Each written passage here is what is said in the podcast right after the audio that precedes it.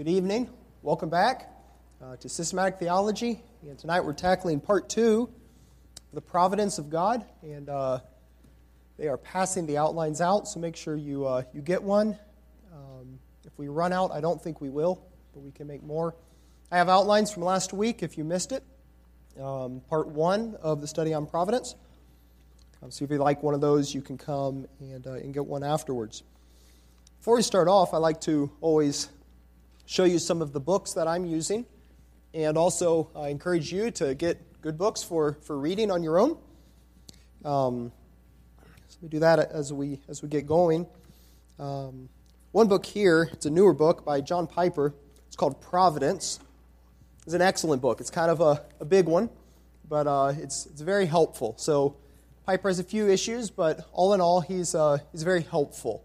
A very good book here, Providence. John Piper. I've been using him it's really, really good book. The other one here is by John Frame. You've probably noticed me quoting John Frame. I did it in the previous um, class on the doctrine of God, his doctrine of the Word of God. This one is called The Doctrine of God. A bit more theological, but if you want to dive in and, and really study, it's a very helpful work. Frame is very clear and uh, very, very helpful. And uh, he has a lot to say about providence. The other one is a, a little one here. Um, it's a Puritan work. It's called The Mystery of Providence by John Flavel. Um, Puritan, so it's going to take you a little bit of time to read through it, probably. Read it slow, but it's very helpful. And just like all Puritans like to do, is they take a biblical truth and they turn it around and help us think about how to just apply it to our lives in very skillful ways. Um, so his work isn't so much on what providence is but how to work it out in our lives and apply it. It's a very, very helpful book. Mystery of Providence by John Flavel. Um, and then the systematic theologies I showed you last time, Wayne Grudem is a very helpful one uh, if you would like to go there for further study. All right. This evening we come to part two of the study on the, the providence of God. To get us going, uh, I want to ask you what you remember from last week. What is God's providence? Big picture. We said a lot last week, but big picture, what do we mean by God's providence?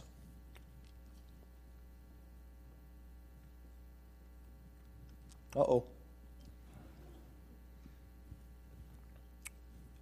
We give a few definitions. Yes. Good. Yeah. Excellent. The workings of his plan. Great.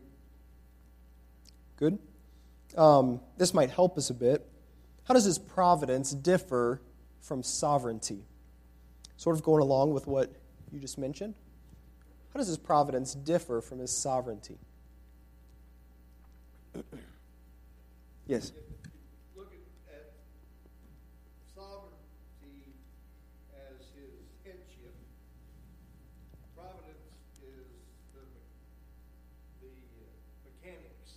Okay. Of how that sovereignty uh, works out in, in day-to-day uh, events mm-hmm. within human, uh, within human Good. yep. Good. Yeah, so he says sovereignty emphasizes God's control and authority on every detail of, of life, right? Providence, though, teaches that his control is unto a goal, right? It's going somewhere. There's a purpose that's guiding everything that he's doing. Um, our key text here was in Ephesians 1:11. It says at the end that God works all things according to the counsel of his will. This verse not only highlights his work and control over all things, but that it's guided by the counsel of his will, by his determination, his plan, his purpose. So God works all things. That is sovereignty. God works all things according to the counsel of his will. That is providence. And that's what we're talking about. That's one of the main things we will discuss this evening. Just what is the purpose according to which he works all things? What is it that is guiding all of his works um, of providence? That's what we're going to call the aspect of government. That's what we're going to focus on tonight. Um, do you remember how we divided up providence last week into three sort of categories? The nature of providence. There's three parts to it. Good. Concurrence, government, and preservation. Yeah. Concurrence, government, and, and preservation. Last week we studied concurrence. Okay, this another big theological word, but the idea is not, not hard to grasp. What do we mean by his concurrence? What did that mean?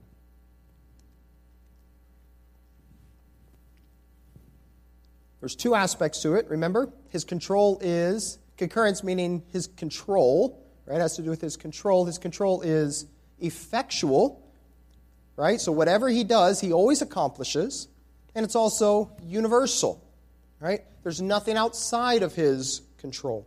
What were some of those things that we talked about last week that were within his control? All nature, right? What else?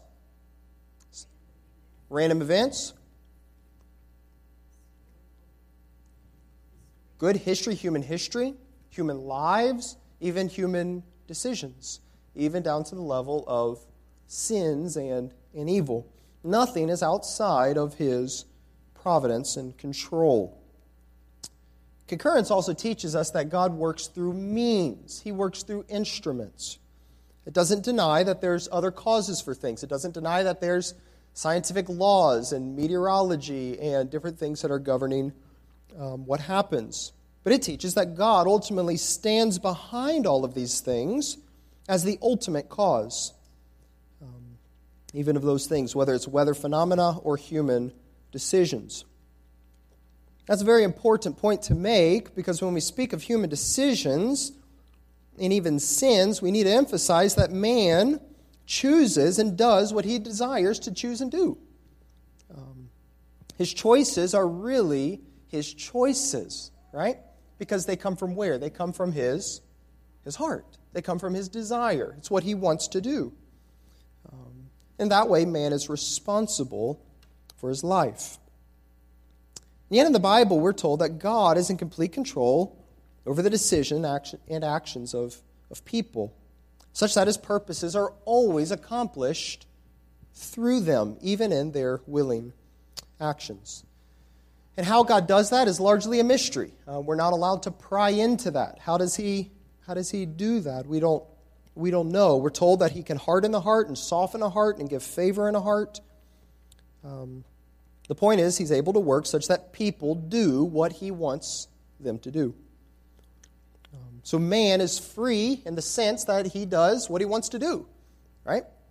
But man is not free in the sense that he can do something outside of God's plan and purpose.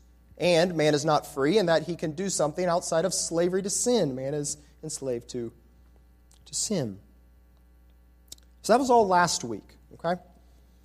And now that we've surveyed and got a basic idea of God's control and how he works through means, and there's still human responsibility and divine sovereignty, we can move on to investigating what is guiding this control.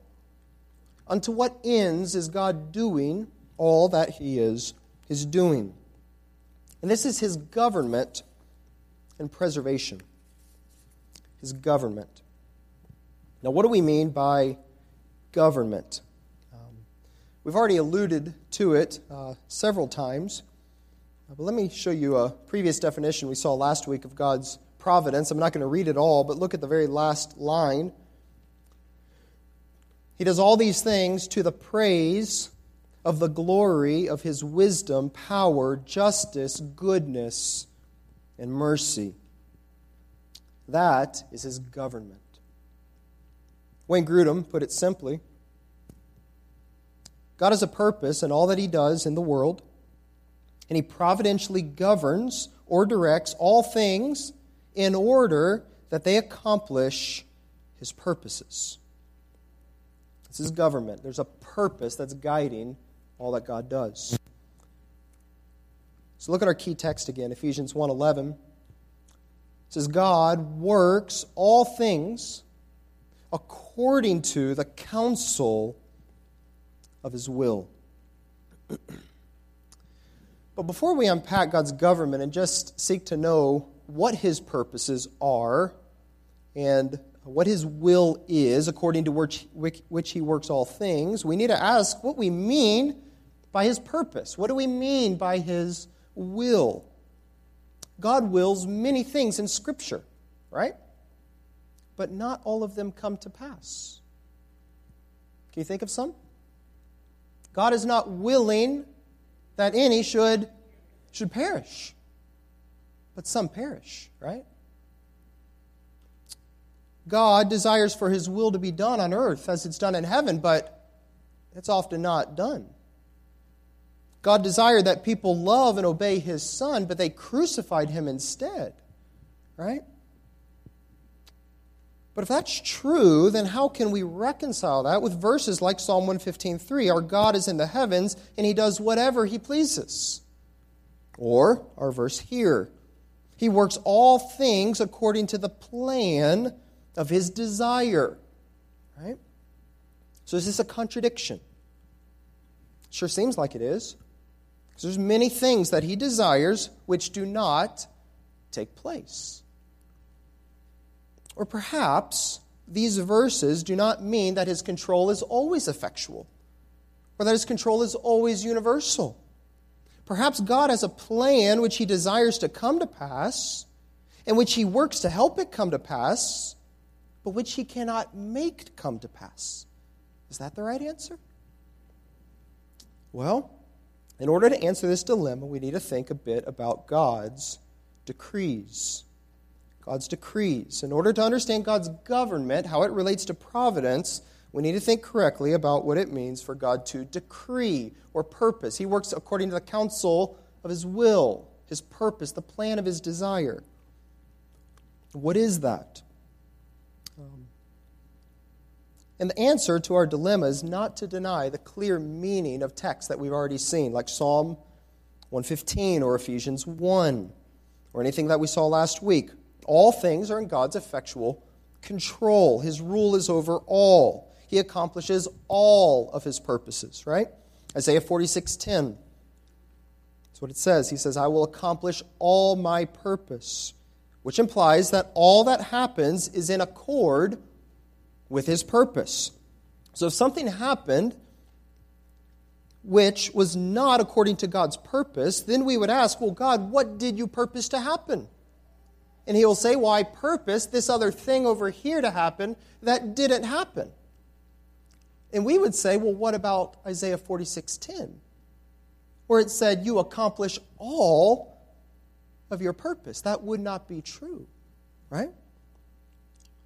So the answer is not to deny any of these texts, but to understand how the Bible would have us reconcile them with other passages which speak of God's desire not coming to pass.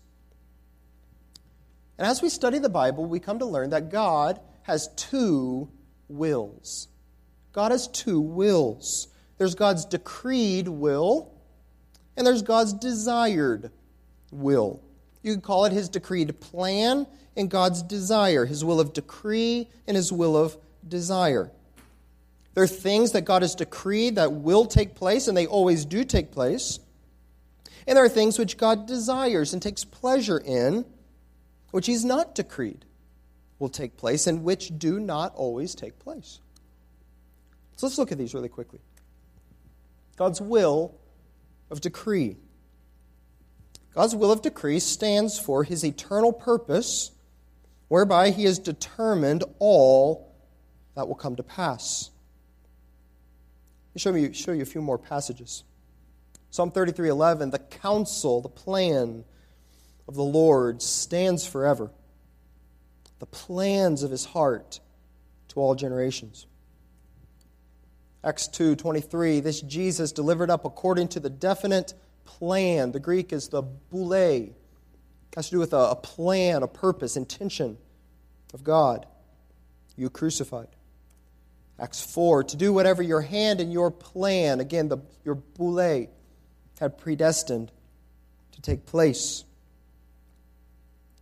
Ephesians 3:11 it was according to the eternal purpose that he's realized in Christ Jesus our, our Lord. This plan or decree or purpose is eternal. So you see that here in 311? It's the eternal purpose. And it's free, it's without compulsion. It's the plan of his desire. Nothing forced him to make the plan that he did. Psalm 135 the Lord does whatever he pleases. So those are his decrees, his will of decree. But on the other hand, God has many desires which he has not decreed will take place. And we know them because they're reflected in his moral law, right? He desires that people tell the truth. He desires that people repent from sin. He desires that people trust in Jesus. He desires that people not steal or, or murder. Um, we find out his desire in his law. We find it out in other places in the Bible too. He's not willing, desiring that any should perish. This is his will of, of desire. But these desires of his do not always take place. In fact, the opposite often takes place. So, this is the crux of the, of the matter. You could put it this way God can and often does decree things to take place which certainly do take place, which on one level are at odds with what he delights in, like people perishing, like people stealing, like people crucifying Jesus. But he decrees this in order to achieve a greater desire and purpose. So let me illustrate this for you. The example of the fall. Okay?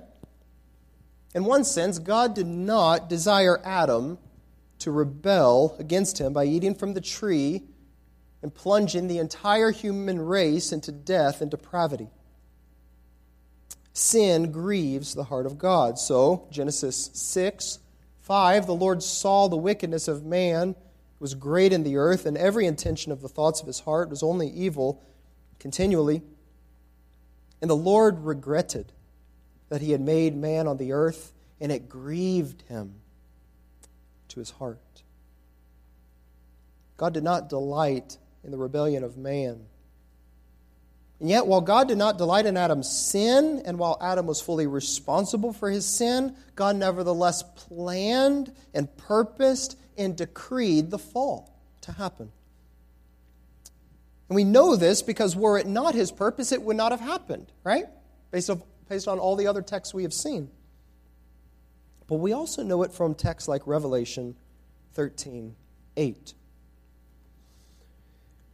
It says, And all who dwell on the earth will worship the beast, everyone whose name has not been written before the foundation of the world, look at this, in the book of the life of the Lamb who is slain.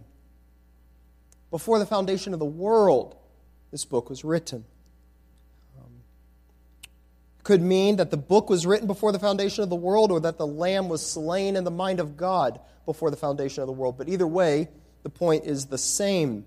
He means before creation, it was God's purpose that Christ would die as a lamb to redeem and restore his fallen creation, which means that it was God's plan and purpose that Adam sin and do something which ultimately God did not delight in. Why did he do this? Because there's something he desired even more than a creation that never experienced sin. And what that something is, we're going to explain in, in a little bit. Okay? So that's example one. Let me give you another. Skip this one for time. Look at this one. This is a very common one. 1 Timothy 2 4. God desires all people to be saved and to come to the knowledge of the truth. That's true. God desires that.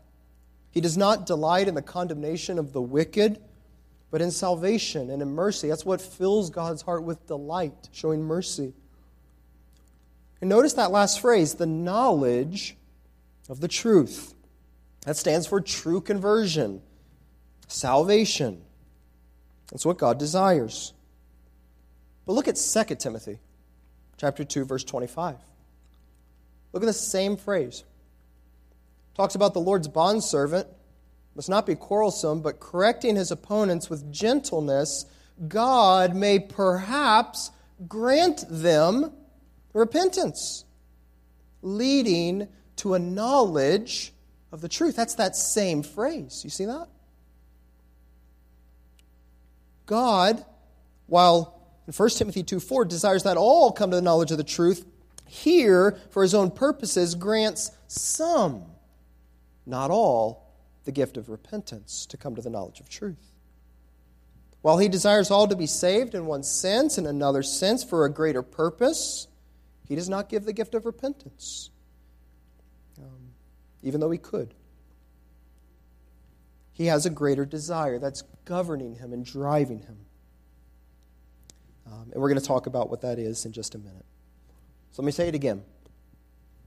God can and often does decree things to take place, which certainly do take place, which on one level are at odds with what he delights in.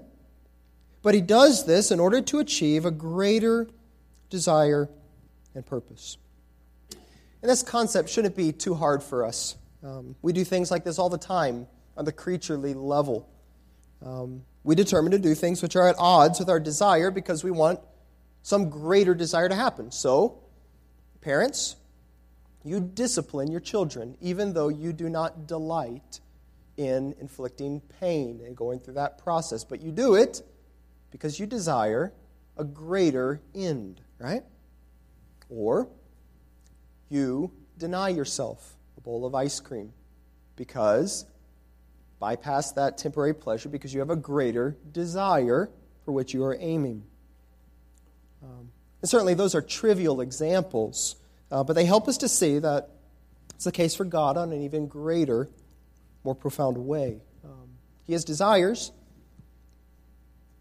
but He's often foregoes those in order to achieve a greater desire. So let's move on now to what is that desire? What is the thing? What is that greater thing that is driving and governing all of God's decrees? All the things that God is at work at in His providence. Any questions before we go on? Okay. God's purposes. What is God's ultimate purpose behind His providence? The ultimate purpose of God governing his decrees. Um, this is the essential idea of God's government. He controls and causes all things to work out according to the counsel of his desire, the plan of his desire, a goal, purpose, an overarching plan. So I've summarized this purpose into two parts, which are not really separate at all. They're, they're two sides of one coin. Let me, let me show them to you. What is it? That's the overarching plan, a desire of God governing everything He's doing in the world.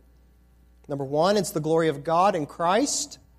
Number two, it's the eternal joy of a holy, redeemed people in God. God receives glory in Christ as He saves people, who for eternity praise the glory of God's grace and God receives glory through the eternal joy of redeemed people. And the joy of the redeemed people is directed at the sight of the glory of God. So you can't separate these two things. Um, we're going to look at them individually for the sake of, of clarity. We get a glimpse of this, um, these two aims of God's providence in Psalms, often in the Psalms, but Psalm 104. We read of his providence in the created world. So we talked about this last week. Um, the psalmist recounts all of God's marvelous works from feeding the lions to causing grass to grow to causing it to rain to every other natural process that happens. And look at how the psalmist concludes. What is God's purpose in that providence?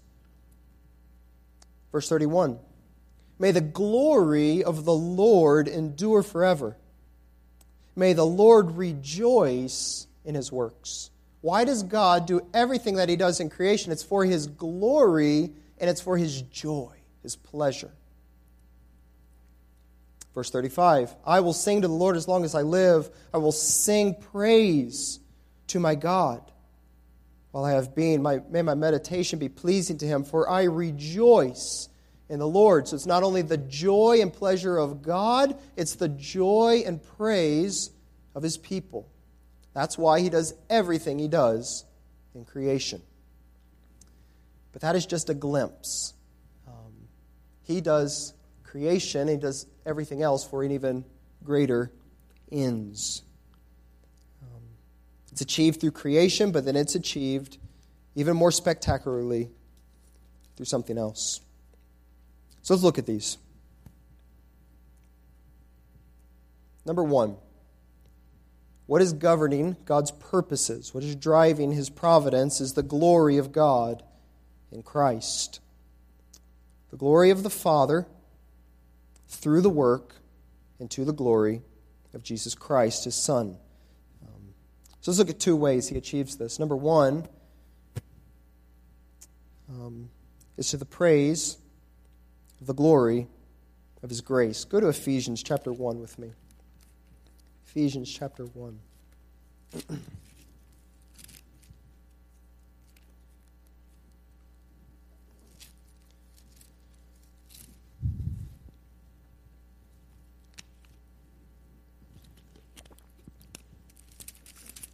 right.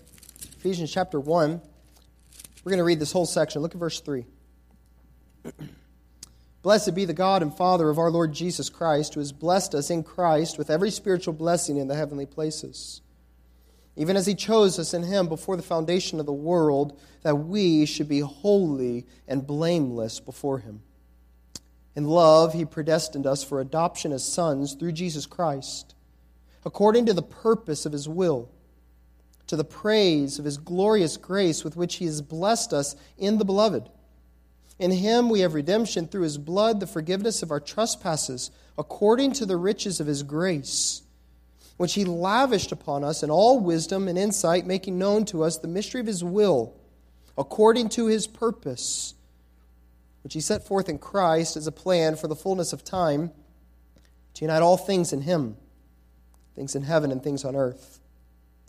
In him we've obtained an inheritance, having been predestined according to the purpose of him who works all things according to the counsel of his will, so that we, who were the first to hope in Christ, might be to the praise of his glory.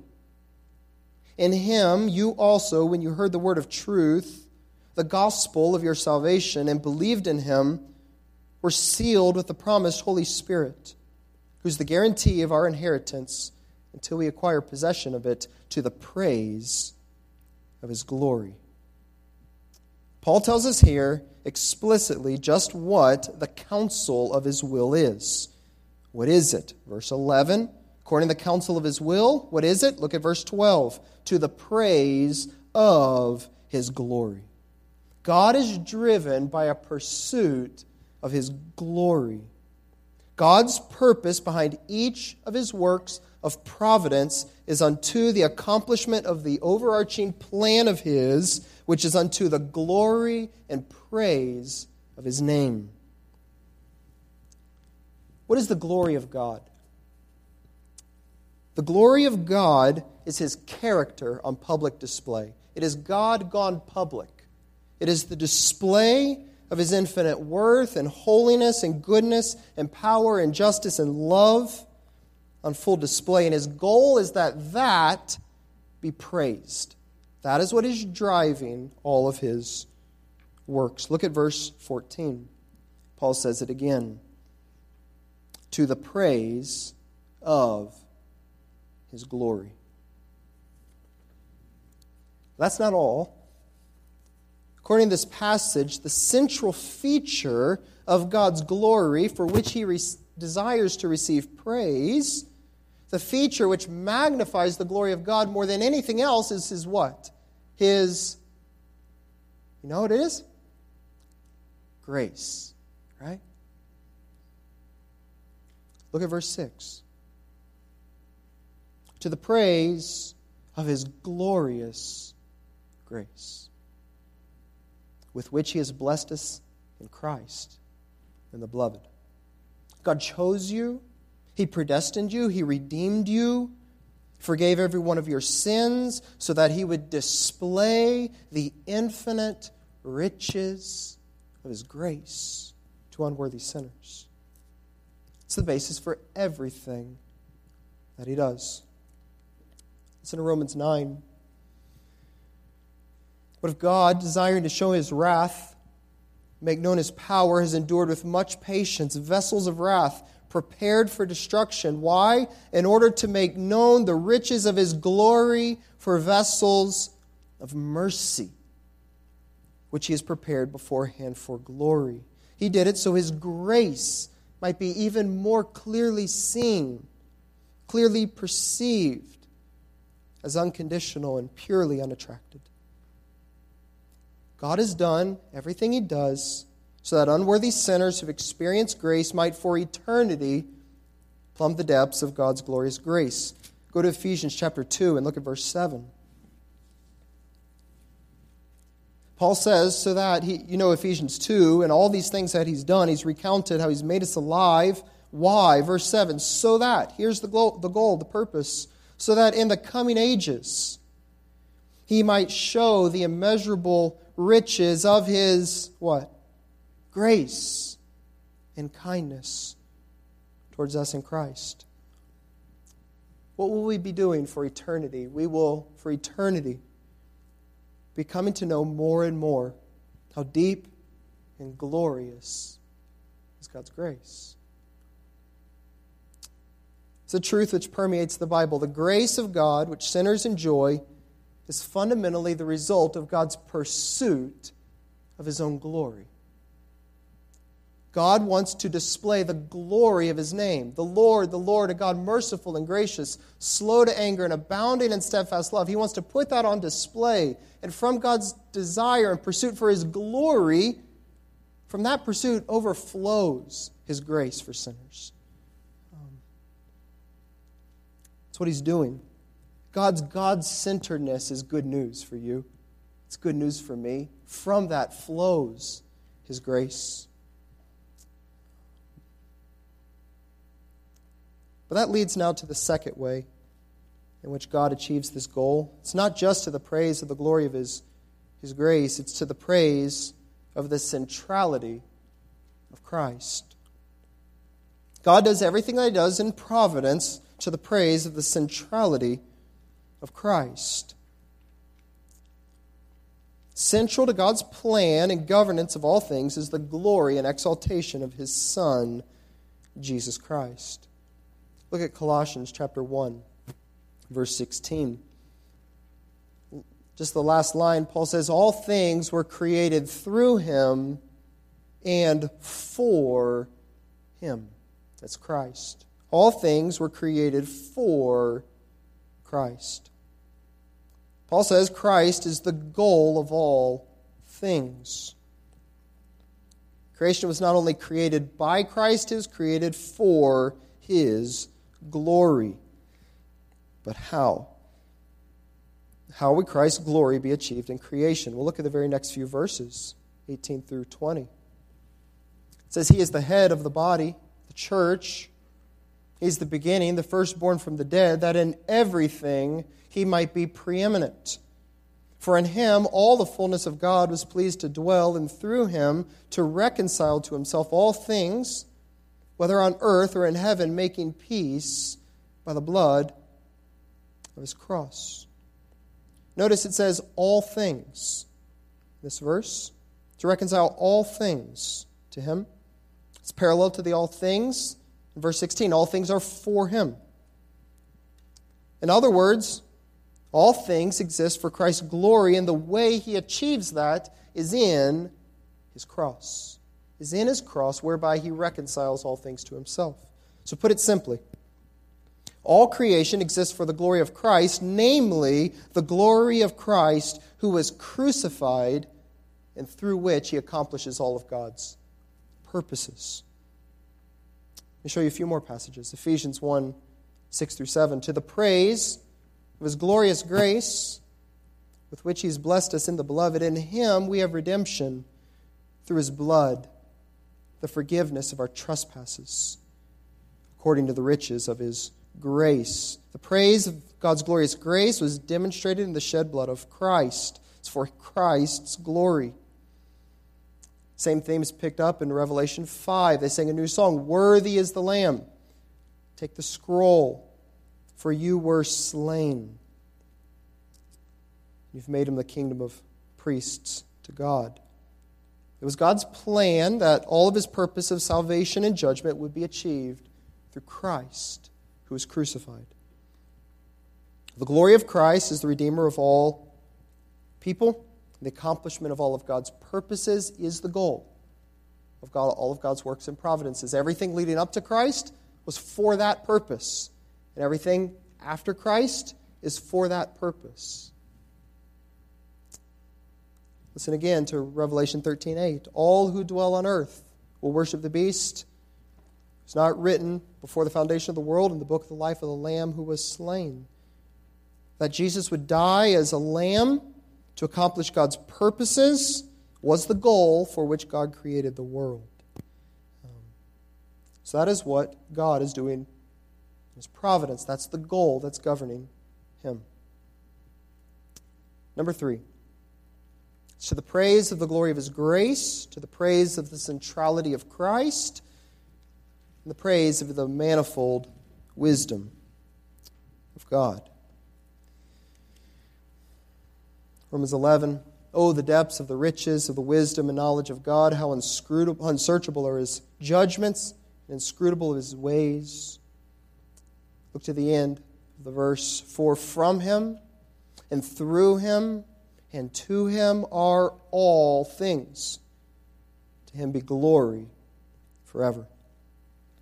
This section of Scripture, Romans 9 to 11, uh, is just packed with God's providence and his sovereignty, hardening the nation of Israel so that the Gentiles will be included in, so that then Israel will be regrafted in um, in faith. And Paul concludes with these verses to highlight the inscrutable ways of God, the inscrutable wisdom of God's plan. And Paul says all things in this verse.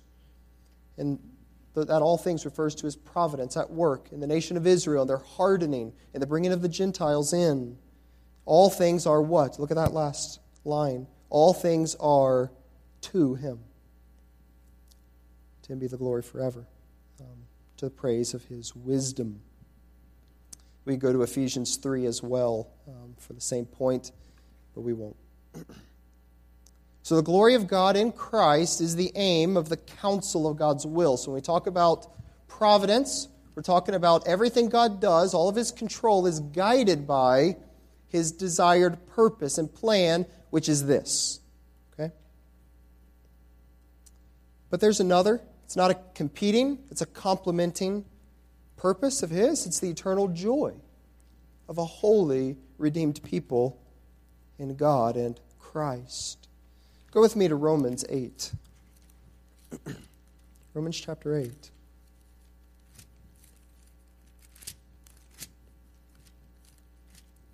Romans 8 28. Very common verse, one that's often abused. We cannot, by that, overlook its magnificence. Romans 8:28 and we know that for those who love God all things work for good for those who are called according to his purpose. So just notice how similar this verse is to Ephesians 1:11, our key text. This verse says God works all things together for good. Ephesians 1:11 says God works all things according to the counsel of his will, right? So in both, all things are in view. And in both, God is the one that's doing the working. Ephesians 1, the aim was the praise of the glory of his grace, right? This one, the aim is what? The good of his people. See that? So let me show you a few things here in this verse. Romans 8 28. The promise is for believers, to those who love God those who've been called according to his purpose, those who God has chosen and has saved. Next, God is the subject of the working. So some of your translations, like the ESV, has it all things work together for good. Um, it's not a helpful translation. it sounds almost like these all things are doing the working. They're the subject. They're working, and somehow they just come together for good. Or it sounds like if God is involved at all, it's only to the extent of working around or responding to these all things um, to make sure that at least it has a good result. But that totally misses the force of what Paul is saying here. The better translation is God causes all things to work together, or God works all things together. God is the subject. He's the one that's doing. He's not merely responding and trying to figure out some way to make these things work for believers. He's sovereign over all things, causing them to do just what they do with the ultimate end of good for believers. John Piper gave the illustration once, uh, stuck with me. said, God is not like a doctor who puts a band aid on a wound to hopefully bring some good out of the bad. It's not what God's like. God is rather like a skillful surgeon with a sharp scalpel who both wounds and then brings good through it. Um, that's what he's doing. He's not just responding, he's in control of every bit of it for his own good purposes in your life. That's what Romans 8:28 is saying. Finally, what is the good? What does that mean? What is the good this passage is talking about? Promise is repeated in verse 32. Look at that with me. He who did not spare his own son, but gave him up for us all, how will he not also with him graciously give us all things. So there it is, another promise. Works all things for good, and he gives you all things here. You see that? But what is that? What are these all things? Well, they're defined for us in verse 29. Go back with me there. Verse 29 For those whom he foreknew, he also predestined to be conformed to the image of his Son, in order that he might be the firstborn among many brothers. That is the good for which God is working, that we would be conformed to the image of Christ for our eternal happiness. And it will ultimately be accomplished in our glorification and in our sanctification in this life. Um, what might some of these all things look like? He gives all things, He works all things for your good. Paul actually tells us. Look at verse 35. Who will separate us from the love of Christ? Shall tribulation or distress or persecution or famine or nakedness or danger or sword, as it's written, for your sake we're being killed all day long, we're counted as sheep to be slaughtered? No, in, what does it say? All these things. We're more than conquerors through him who loved us. God works all things together in his good wisdom for the eternal good and happiness of his chosen people in Christ.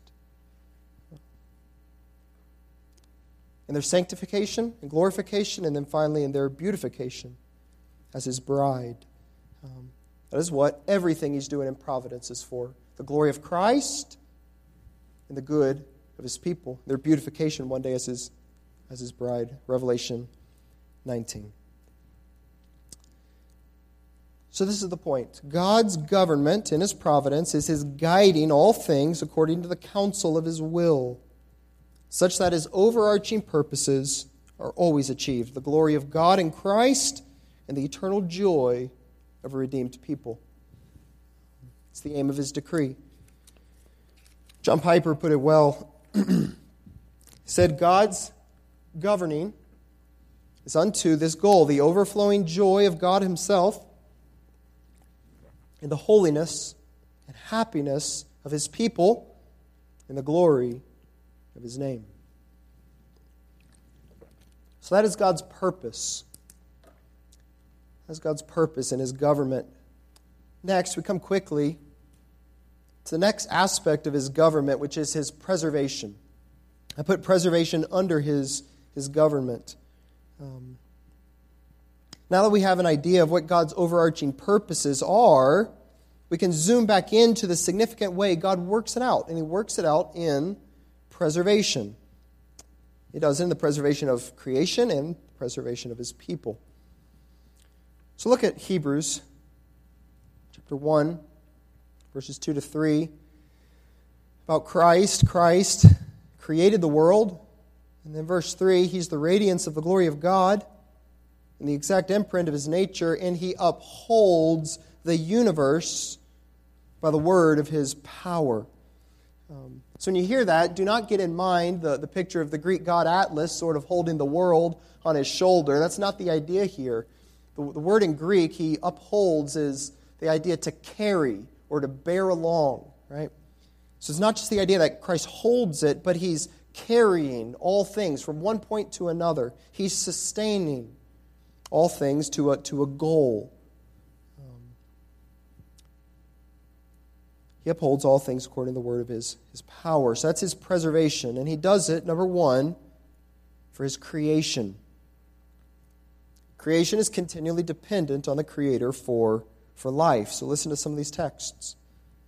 Job 12.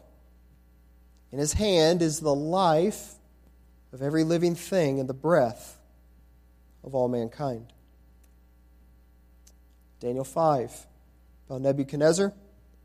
But the God in whose hand is your breath, in whose are all your ways, you have not honored. Um, that's why man should fear God, should honor God, like we heard this morning. He holds your breath in his hand. Man's dependent on him for preservation, for his very breath. 1 Timothy 6:13 I charge you the presence of God who gives life to all things he preserves his creation so that's his preservation of creation that's continually dependent on the creator for life um, but next the creation is held together by Christ. Again, Colossians 1:16, he is before all things and in him all things hold together. He's the creator and the sustainer. He causes the world to continue and not fall apart. So God in Christ sustains creation. That's his government and his preservation. Next, he doesn't just preserve his creation, he preserves his people. You see, he doesn't just preserve his creation as an ends in itself, he preserves his creation ultimately unto the ends of the preservation of his people. Creation is just the theater, creation is the stage on which the drama of God's plan of redemption is unfolded. That's why he preserves creation, so he could preserve his people. How does he do that? Number one, he preserves his people by preserving the creation. So look at 2 Peter 3, verses 5 through 7. They deliberately overlook this fact that the heavens that existed long ago and the earth was formed out of water and through water by the word of God, and that by means of these, the world that then existed was deluged with water, obviously talking about the flood. But by the same word, the heavens and earth that now exist are what? Stored up. There's the preservation. Being kept until the day of judgment and destruction of the ungodly. That's his preservation of creation, but for what purpose? It's preserving it until the day of judgment. But why? Well, verse 9 the Lord's not slow to fulfill his promise, but he's patient, not wishing that any should perish, but that all should reach repentance. The purpose of God in not destroying everything now is God's purpose of redemption and his gracious patience. The day will come which he preserves it no longer. Heavens will pass away, will be dissolved, uh, be set on fire and dissolve. Heavenly bodies will melt as they burn. Um, but until that day, God preserves it. He preserves creation, He holds it together, He sustains it with the goal of saving all of His own and accomplishing all of His purposes in redemption. Number two, He preserves His creation and He preserves His people And the way he does that is the preservation of God's people is experienced through his preserving of their faith. It's preserving of their faith. Love this passage, John 10. My sheep hear my voice, and I know them. And they follow me, and I give to them eternal life, and they will never perish. And no one will snatch them out of my hand. My Father, who has given them to me, is greater than all, and no one is able to snatch them out of my Father's hand. I and the Father are one. You're not just as secure as Christ's hand is strong. You're not just as secure as the Father's hand is strong. You are as secure as Christ's devotion to the Father is strong. That's what Jesus is saying. He will preserve all his own. Romans 8:30 those whom he predestined he called those whom he called he justified those whom he justified he glorified no dropouts he preserves them Philippians 1 6, I'm confident of this. He began a good work in you, He will pre- bring it to completion. As you've always worked out, your, uh, as you've always obeyed, so now, not only in my presence, much more in my absence, work out your salvation, for God is at work in you. There's His preservation, His providence in your life to sustain you to will and work for His pleasure. Hebrews 13, working in us all that is pleasing in His sight through Christ Jesus. In other words, Christ preserves His people certainly and completely, and He does it through His providence. Through the circumstances in your life, causing it all to work for your good and your sanctification and the preservation of your faith in all of the ways that He does. And He uses means, He uses the preaching of the Word, He uses one another. Um, and ultimately, he stands behind all of that to preserve you, his sheep, to the end, to bring you safely home. So that's what we mean by the providence of, of God. It's his complete control over all things, to cause all things to achieve his overarching purpose and his plan. It's the praise of the glory of his grace in Christ and the eternal joy and salvation of his bride, and it's experienced as he continues to preserve us and maintain the created order and our faith all the way to the end. So there's a lot there. Um, any questions before I go on to wrap things up? Questions, comments?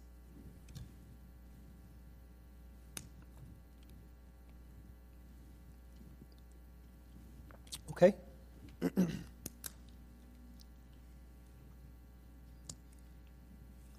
give you a few objections. People that hear this, they often respond in a couple ways.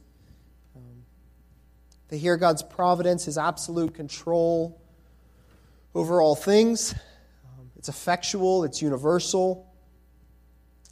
And they respond by saying something like this it, it all amounts to fatalism, it's cold determinism. Um, we're robots. Um, there's no meaning in life, it's just determinism. Um, but the whole point of providence is to demonstrate that God's control is nothing at all like fatalism. It's nothing like fatalism of the Greeks or any other human philosophy. God's control is certainly effectual and universal, but it's nothing like fatalism because it doesn't override the human will. Like we've said, people still do what they desire to do, but God mysteriously works in and through it for his plans and, and purposes. It's also nothing like fatalism because all of God's works are governed by his good and wise hand. In fatalism, there is some impersonal, whimsical power that's just doing whatever they want. That is not providence. In providence, all of God's works are governed by his good and wise hand, such that it achieves the best results in the best way. The glory of God in Christ and the eternal joy of his people. It's not fatalism. Number two, another objection. If these doctrines are true, then it makes prayer or evangelism unnecessary. Um, this is an example of people dismissing a biblical doctrine by making it contradict a parallel doctrine. Um, the Bible says both are true and necessary. The Bible tells us that God works through means. He works through our prayer and evangelism. He commands us to do it. The Bible says there's a sense in which we have not because we ask not. James 4. And there's a sense in which people cannot believe in him whom they have never heard, and they cannot hear without someone preaching. Romans 10. In other words, God always accomplishes his purpose, but he always does it through the faithful lives of his people. You can't dismiss either one of those. And it's sinful to try to pry into the mysteries of, of God or to excuse our obedience and disobedience by abusing this doctrine. Number two, another response to this. The exact opposite is really the truth, isn't it? If God were not sovereign, if He was not reigning through His providence, if He were not in complete control, then why in the world pray? If God is not powerful to accomplish His purposes, then why pray at all? You're just going to encourage Him to, to nudge somebody a bit? Why pray? Why evangelize if he's not sovereign to bring somebody from death to life? I can't do that, and you can't do that. Why pray? Why evangelize if he's not sovereign? The exact opposite is, is the truth. Um, it's because of his providence that we're encouraged to pray. Because of his providence, we're encouraged to evangelize. So, those are a couple of objections to his providence. That brings us now to some applications. Um, and this is really the, uh, the purpose, right? We don't study theology as an ends in itself. We do it to know God. We do it to be changed, to remember, have those biblical glasses now through which we view all of life. It's changing the way we live and think and functioning in this, in this world. Um, let me give you a few of them. Number one is the need to live according to God's revealed will and not his unrevealed sovereign will. That's the first application. God is sovereign, but you don't know what those specific decrees are, nor what his purposes in them are. You know the overarching one, but he's not revealed the details to you. Deuteronomy 29 29, the secret things belong to the Lord our God, but the things that are revealed belong to us and to our children forever, that we may do all the words of this law. The doctrine of God's providence calls us to live in light of what God has revealed to us, in the light of what we know He's accomplishing in the world. Um, we don't know how all the pieces connect, um, but we do know the ultimate goal, and that is how we are to view life. Um, you're not responsible to figure out what God's sovereign will is in each particular thing that takes place in your life. You can't do that. There's no way to do that. But you do know the overarching purposes and plans, and you do know what He's commanded of you, and that's what we are to live to live by. One way we can go wrong here is by being quick to assign a certain understanding of God's purposes around us, especially in, in calamities. Um, example, some calamity happens, and we say immediately, this certainly is the result of God's judgment, right, on these people for, for their sin. Certainly, we know God judges people for sin, and He uses calamities sometimes to do it. Um, maybe it was, maybe it wasn't. We can't speak for sure.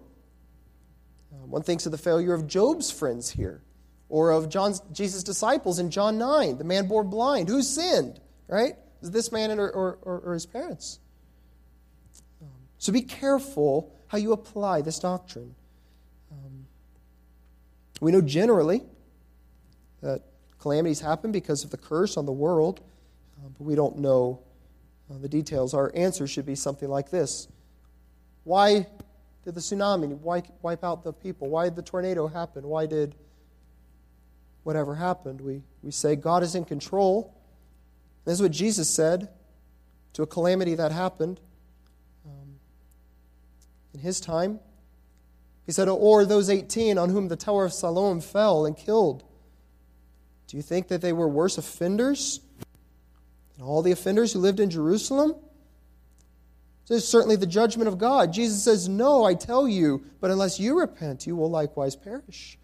That's how we respond to the calamity of that takes place around us. It's a call to repentance. Um, I don't know the specific reasons God has done it, but I do know this. Unless you repent, you will likewise perish. That's how you respond in those situations. So, number one, we don't need to figure out God's sovereign will and all the details. We know His revealed will. Live in light of that. Number two, know the duty of reflecting upon God's works of providence in our lives. Let me give you a few verses. This is a duty for you. I'm not saying to figure out those sovereign things like we just said you couldn't, but reflecting on how God is providentially working in your life to accomplish those overarching things that we had just talked about. Psalm 9. I will give thanks to the Lord with my whole heart. I will recount all your wonderful deeds. Psalm 105 5. Remember the wondrous works that He's done, His miracles, and the judgments He's uttered. There's a number of other texts. John Flavel, in that little book, um, he really emphasizes this.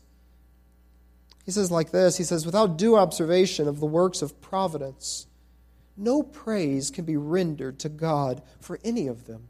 If we're not aware of the things going on around us and of God's providential hand in all of them, you can't give thanks to God for them. Praise and thanksgiving for mercies depend upon this act of observation of them and cannot be performed without it. So be a people who have an eye out for God's providence in your life. Be constantly drawing the line from what God has done in your circumstances um, to what He's revealed to you in the, in the Bible. John Flavel said that we, we read God's providence as we read Hebrew, we read it backwards. Uh, we don't know God's providence in the future, but we can read it looking back, see how the Lord has brought us, see what He's done and accomplished in our lives through all kinds of things things we didn't expect trials, pain, suffering, goodness, joys. How do we know what they are? We interpret it through the lenses of what He's told us He's accomplishing. Um, discern those, look for those, identify those. God's past providences are often assurances for future ones. Listen to David. The Lord who delivered me out of the paw of the lion and from the paw of the bear will deliver me from the hand of the Philistine. And Saul said to him, Lord, be with you. See that? Past deliverances. Looks to the future. Paul says the same thing about um, this calamity that happened to him at the end. He said, He delivered us from such a deadly peril, past experience of providence, and He will deliver us. Confidence knowing the Lord's devotion to Him. Um, ultimately, a deliverance to heaven, to eternity. So, know um, God's providence in your life. It's a duty. Examine it, be on the lookout for them. Finally, the benefits of knowing and considering God's providence. There's a lot of benefits here, isn't there? Um, he's sovereign. He's not just sovereign, he's reigning and governing in his providence, right? To a good end. Um, there's a lot of benefits there, isn't there? What are some of them? You tell me. I got, I think, nine written down here. What are some benefits? Yeah.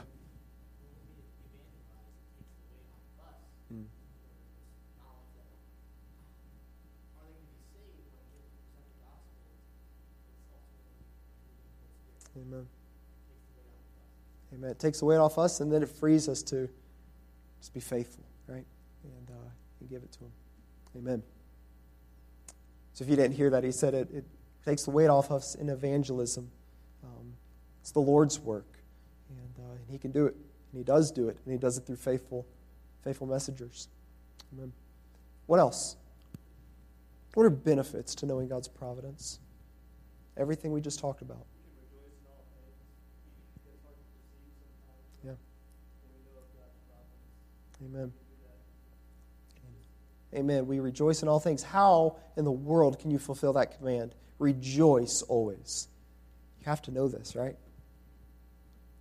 Events that are happening, they're not random, they're not out of God's control. He's that surgeon with a scalpel, right? He's doing it for your good and His glory. Um, amen. Rejoice. What else? Hmm. Amen. Trust. It's comfort, it's a repose, uh, dependency on Him, a sweet consolation. Knowing He's on our side, right? The sovereign of the universe is on your side, brothers and sisters. what else? Benefits. I'm sorry? Yeah, good. Assurance and salvation. Good. God is the one who was the ultimate cause behind repentance and faith, then He certainly is the one that's going to preserve it, right? And keep you to the end. Amen. See some over here? Yeah. Yeah, just even the Romans eight twenty-eight, that passage there, uh, a proper understanding of that helps in what God's defining, helps to free us from all the foolishness that that verse could apply to. You know, most definitions of that in today's world, they're looking for some good and beneficent benefit that's going to happen to them Yeah. next. You know, wow, okay, this terrible thing happened, but this good thing is going Yeah. to happen. And God said, that good thing that's going to happen is the good thing I've defined. Yeah. That's the confirming the, the view or into the image, uh, conforming of you into the image of my son. And of course, Paul lists uh, a number towards the end of the chapter there of tragic events Yeah. that aren't going to but there are also the, those good things that happen in our lives also work to that same end. That's right. All of it works to that end. And we ultimately aren't going to see it in this life unless we Mm-hmm. come to the place where we get, we find satisfaction and joy in that God in His patience and His love is working to conform me Amen. to this image, and I'll experience it fully in His presence when I am glorified.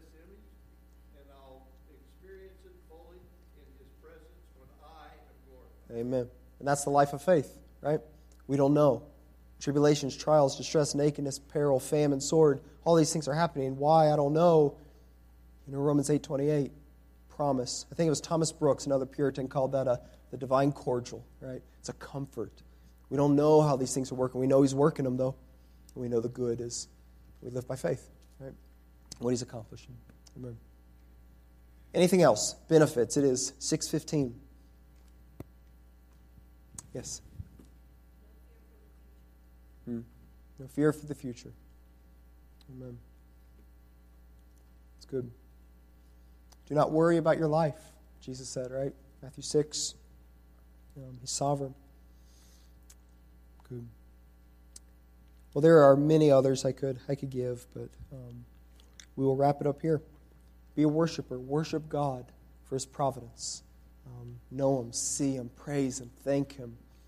Um, see it everywhere. See His fingerprints on all of life, and interpret it through the lenses of Scripture. Let's pray.